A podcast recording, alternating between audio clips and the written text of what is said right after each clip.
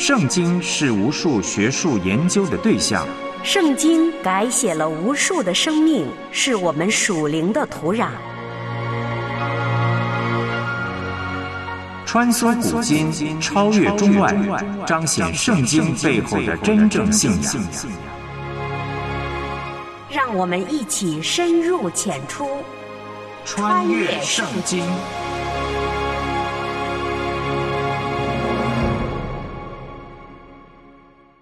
穿越圣经，带你回归圣经。我是唐曼。有人说，如果一生只能有一次旅行，那就一定要去以色列。一些参加过圣地之旅的弟兄姊妹，也有许多很神奇的见证经历。事实上，以色列的存在本身就是上帝活生生的见证。它是圣经所记载的犹太民族的发源地，旧约先知的预言一个个兑现在那片饱经沧桑的土地上。最重要的是，那里曾是主耶稣生活过的地方，他受过洗的河还在，他走过的苦路还在。而从经书和历史文字中走进现实，亲自去看去体验，那当然也会有完全不同的感受。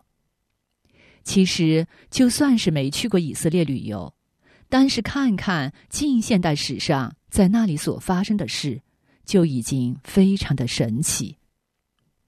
以色列这个国家于1948年在最不可能中突然宣布独立建国，正应验了先知书上的回归预言。根据人类学家的研究统计，任何民族一旦亡国500年，必定会被其他的民族所同化。像是欧洲人移居美国，第2代便美国化了；中国人移居美国，到第3代也很难从他们身上再闻到中国文化的味道。唯独犹太人亡国了将近2000年，分散世界各地而不被同化。祖居地被外邦人全部占住近2000年，却能够重新的复兴回归，再次立国。这在人看来是根本不可能的事，却实实在在的发生了。因为在人不能，在神凡事都能。而且以色列复国以后，这个世界上唯一以犹太人为主体的国家，尽管人口只有1000多万，却迅速地成为中东地区最强大、最现代化和经济发展最快的国家。在建国初期，因为被周边的国家所制约，他们以最少的人力和最弱小的军事力量，抵御了阿拉伯世界几大联合国家的围剿。他们在沙漠覆盖2/3的国土上，创造了沙漠农业的奇迹，迅速地发展起来经济、军事和科技产业，在教育、文化、医学以及其他科技领域都有相当知名、领先世界的成果。这个国家之所以如此的神奇，是因为神说有就有，命立就立。是神因着他们的罪将他们击打分散到列邦，又因神自己的怜悯慈爱将他们从列邦中聚集，引导他们归回本地。我们一起来听由梁天禄播出麦基牧师分享的今日信息。穿越古今，主爱已显明，永恒恩怨，救赎普及万民，顺服谦卑，在主跟前专心聆听，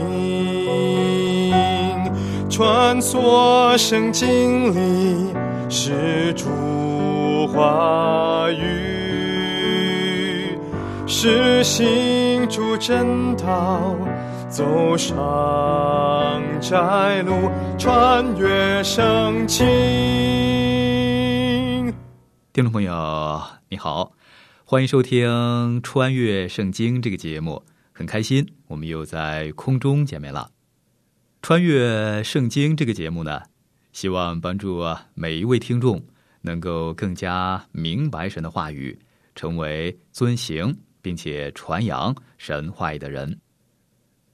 那么在上一次节目，我们就查考和分享了以西结书33章23节到34章的24节，让我们先来重温一下。在以西结的时代，以色列百姓呢，他们就拒绝按照以西结的信息来去行事，但是以西结他还是尽力的完成了神的旨意。那么今天当我们为基督做见证而遭人嘲笑的时候，或者是别人故意不按照我们的劝告来行事，我们呢也不要来放弃。我们不仅是在向人做见证，我们这样做呢也是出于对神的信心。虽然不一定能够让其他人来接受我们的信息，但是呢，我们却能够忠实的把信息给传递出去。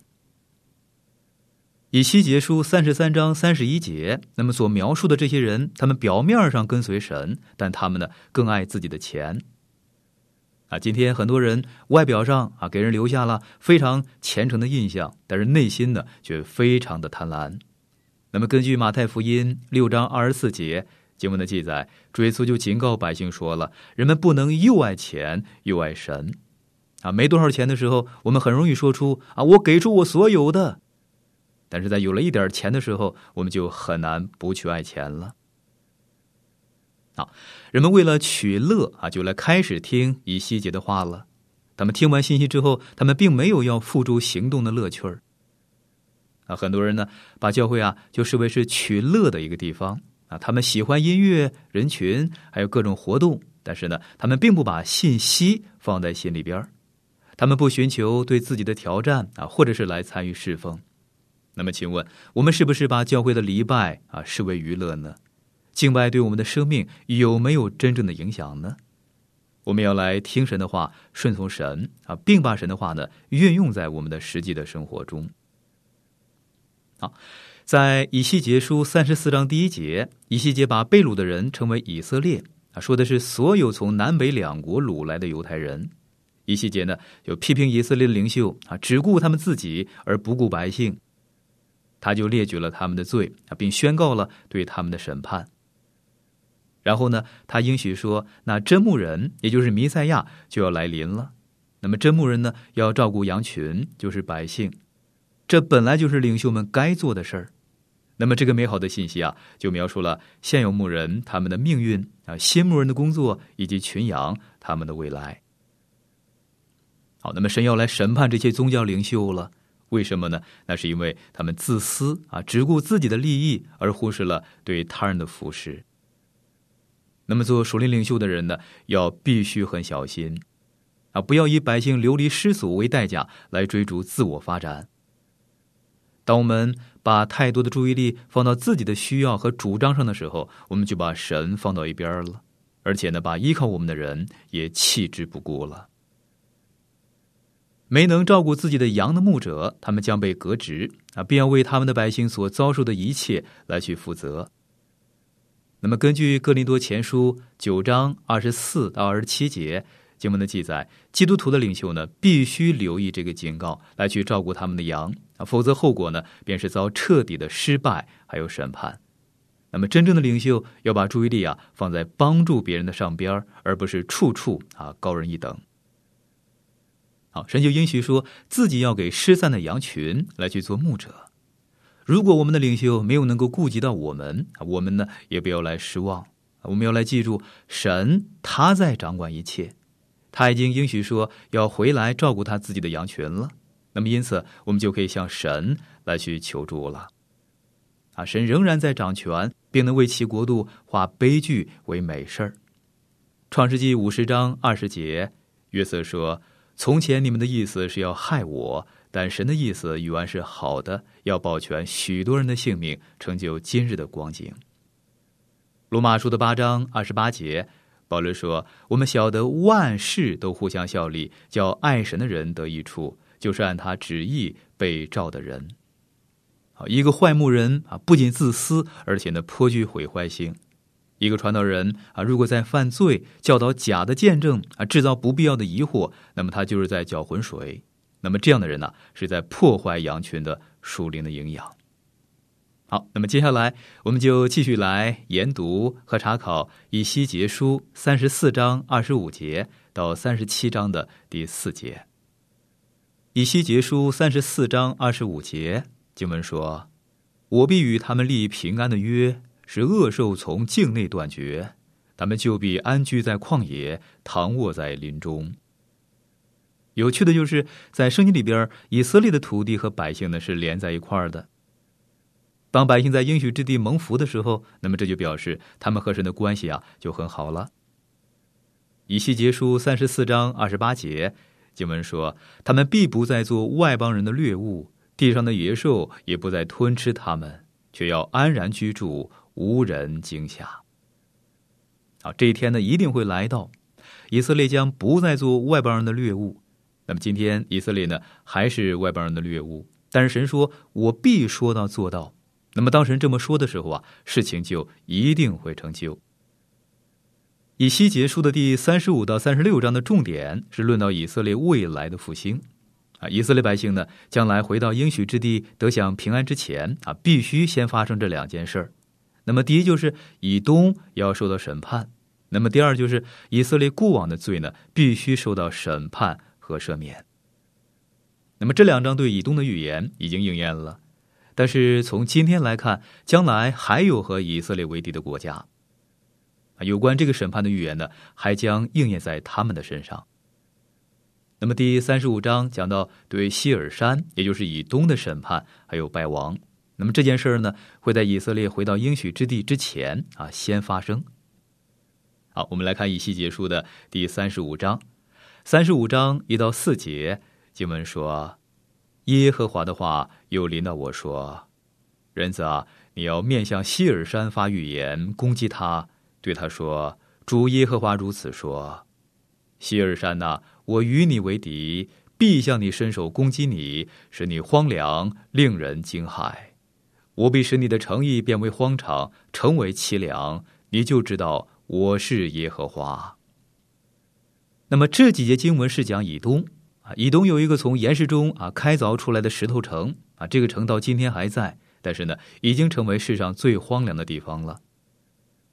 以西结书35章第5节经文说：因为你永怀仇恨，在以色列人遭灾罪孽到了尽头的时候，将他们交于刀剑。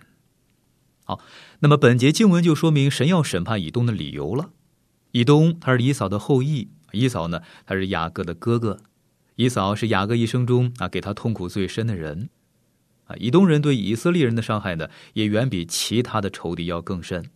那么今天以东代表所有跟神为敌的人，也就是在末世要兴起要跟神为敌的那个敌基督。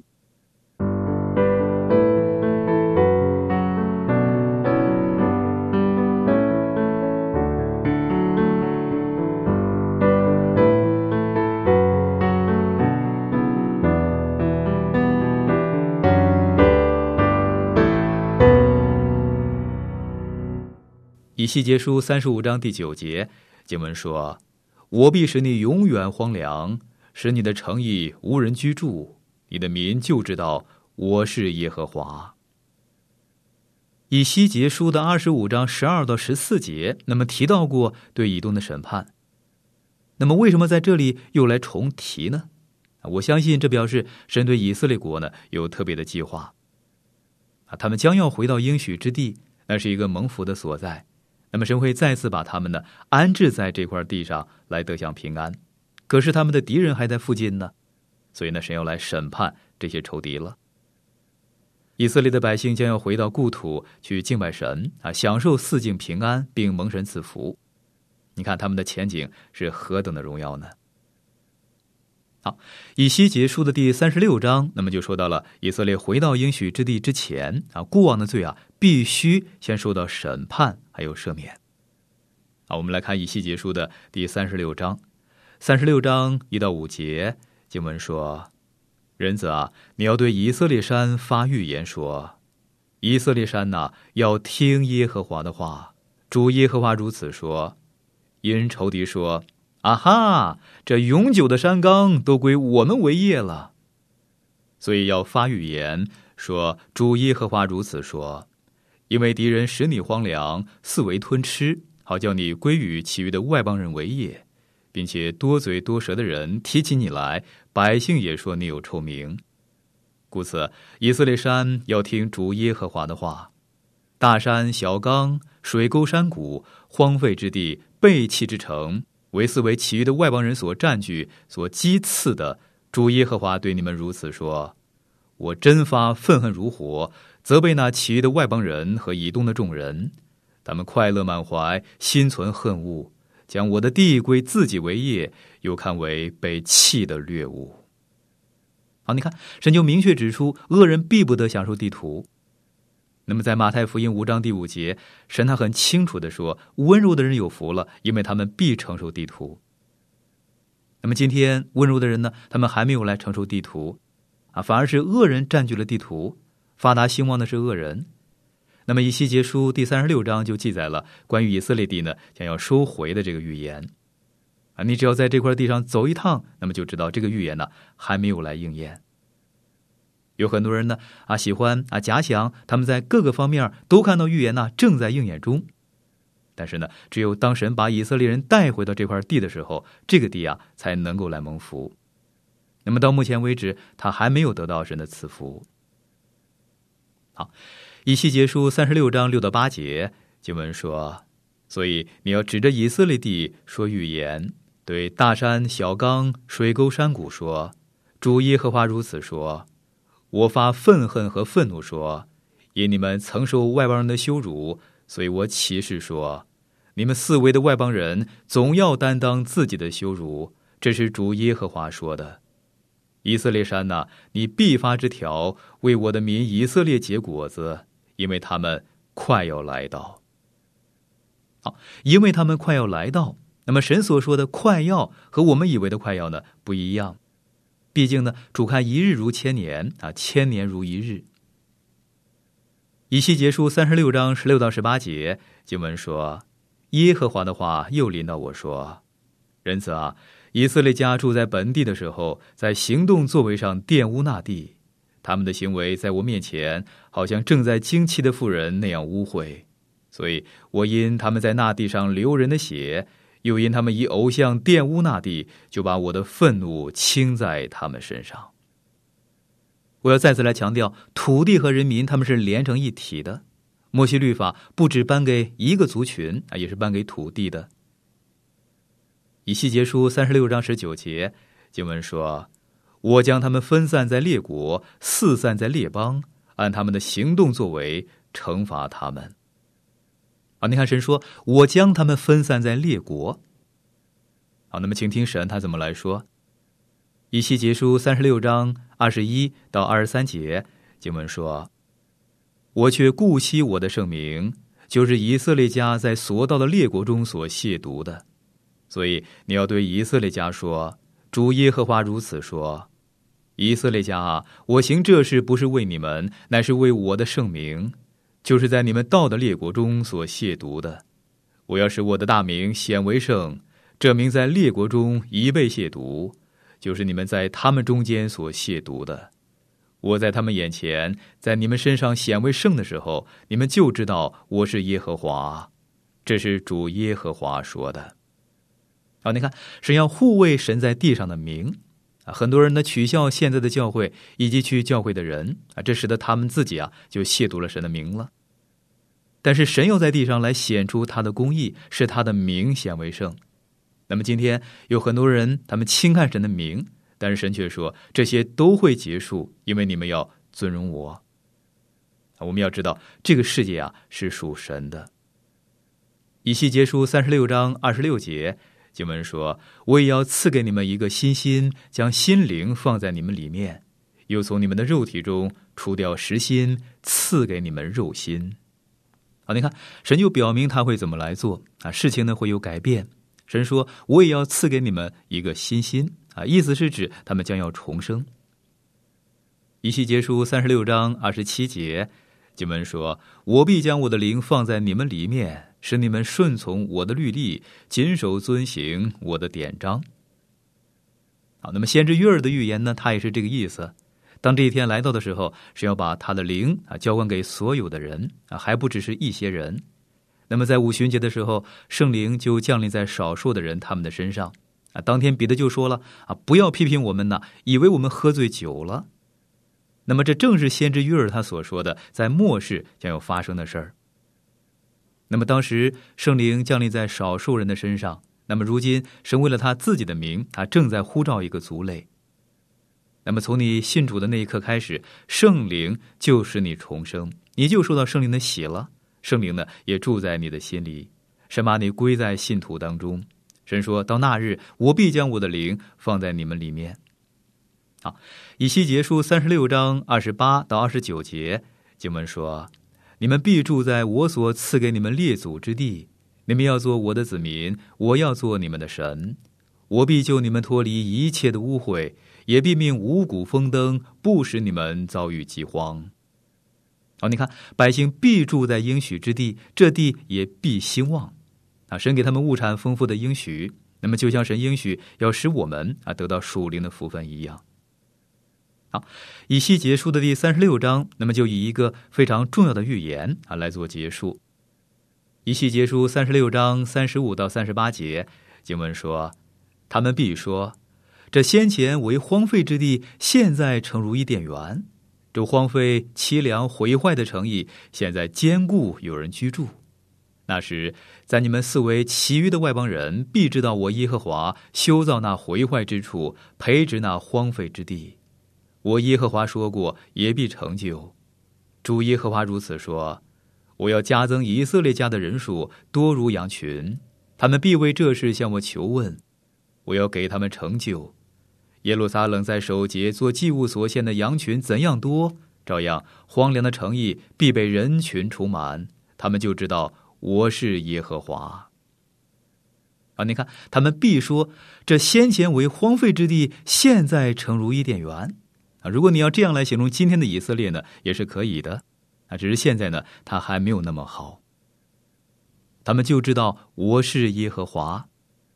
那么在以色列，在全世界，他们还不知道这一点儿。但是呢，等到这一天来临，那么以色列呢，他们就知道他是耶和华了。以西结书的第37章就讲到了平原遍满枯骨的这个意象了。本章就述说以色列国呀将要来复兴。那么这与神在第36章所宣告的灵命的复兴是有关系的。第37章它是一个很奇特的意象。我要指出，这个意象与教会已死之圣徒的复活没有关系。那么这样的解释呢，相比很多学者用灵意来解释旧约的预言，那么就跨出了一大步了。只要照着字义的解释，那么这个预言就说得通了。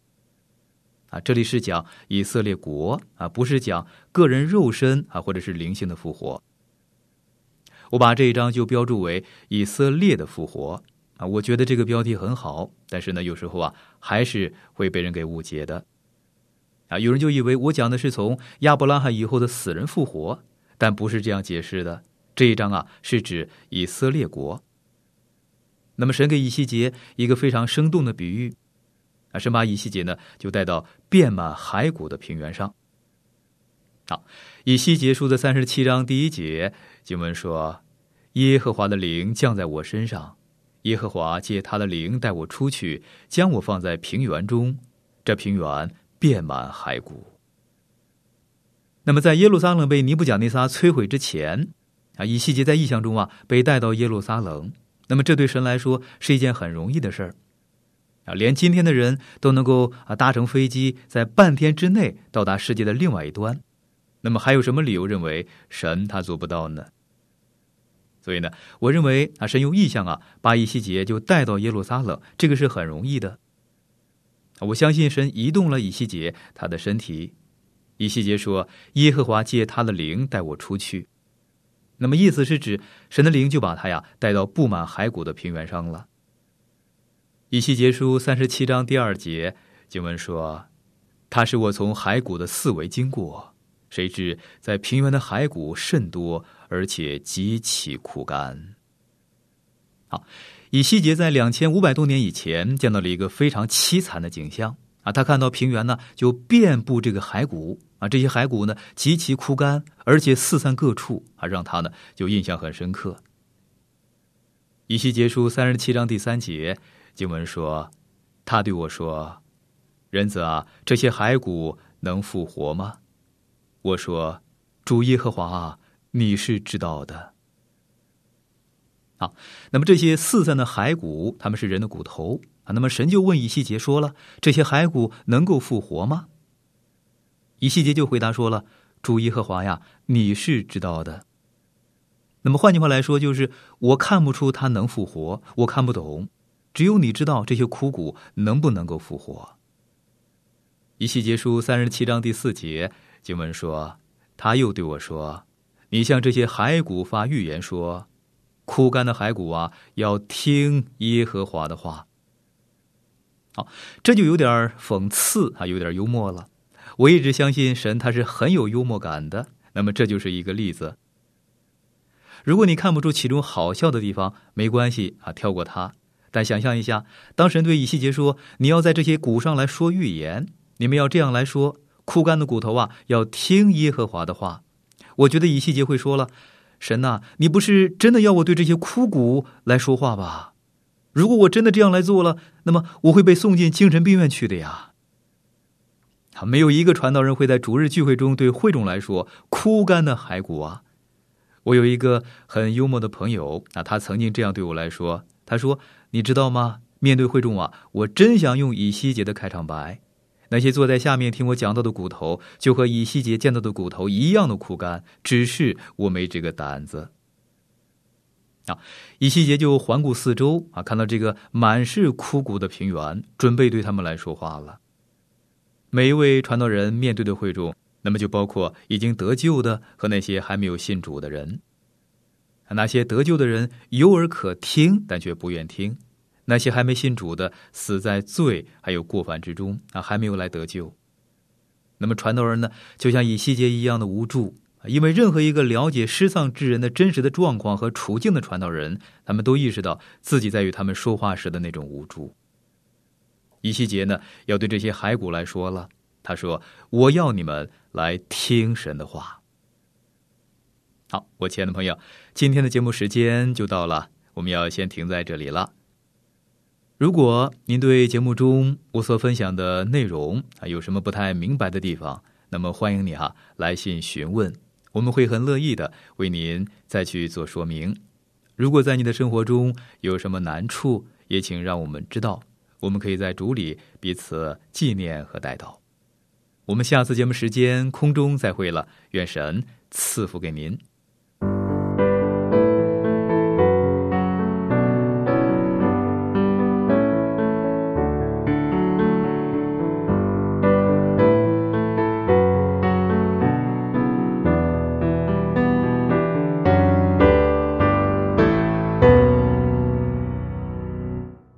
是的，我们今天凡认识神、信靠主的人都知道，我们本来都死在罪恶过犯当中，是神的灵叫我们活过来，使我们与神和好，并向人传讲和平的福音。这其实也是我们活在世上最有意义也最有价值的事。我们今天的节目就到这了，我是唐曼，下期节目再会。